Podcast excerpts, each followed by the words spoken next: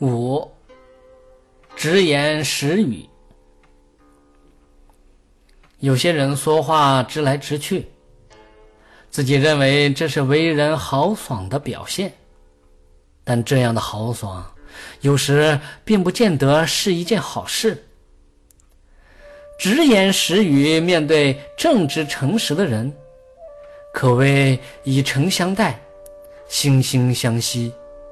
如果面对口是心非、狡诈愚蠢的人，就像揭人伤疤一样，怎么会令他高兴呢？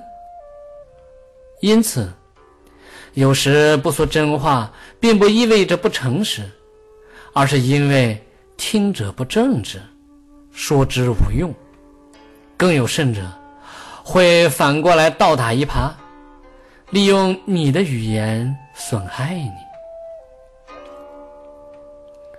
袁绍准备进攻曹操，田丰劝谏说：“曹操善于用兵，指挥有方，虽然兵将数量不多，切不可轻视，不如与他长久相持。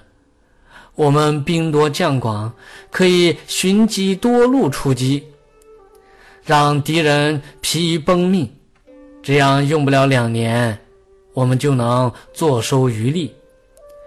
如今放弃运筹帷幄、决胜千里的策略，而要通过一次战斗决胜负。倘若失败，后悔都来不及了。袁绍不听他的话，田丰再次直言相劝，袁绍十分恼怒。认为田丰是在有意涣散军心，就把他关了起来。后来袁绍果然打了败仗，有人对田丰说：“这次你一定会受重用了。”而田丰却说：“如果军队打了胜仗，我还可以保全性命。现在打了败仗。”我就要死了。袁绍回来以后，对左右侍臣说：“我果然被田丰耻笑了。”随即杀掉了田丰。虽然我们本意是好的，想帮助对方，但如果对方是像袁绍那样的愚者，自己。非要头撞南墙才肯罢休，正如比干强奸纣王而身死，虽留一个忠臣的千古美名，又怎比得上保住有用之身，为天下人民谋利益好呢？而同为贤臣的姬子，却明白如何直言时语的诀窍。其实。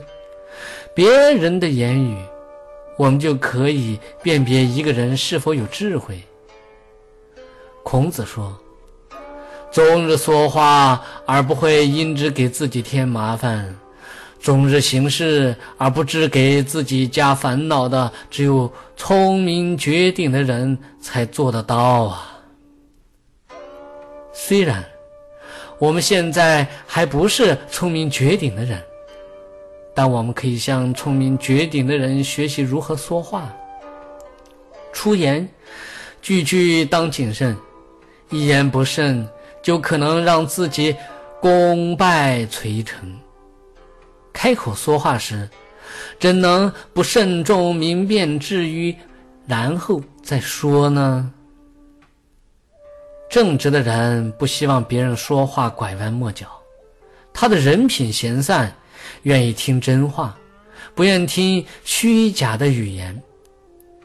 虽然有时实语会让他感觉不自在，但是他还是会听，因为只有这样，才容易发现自己的过失，并予以遣除。他会认为别人是因为真心对待自己，才愿意揭露自己的过失。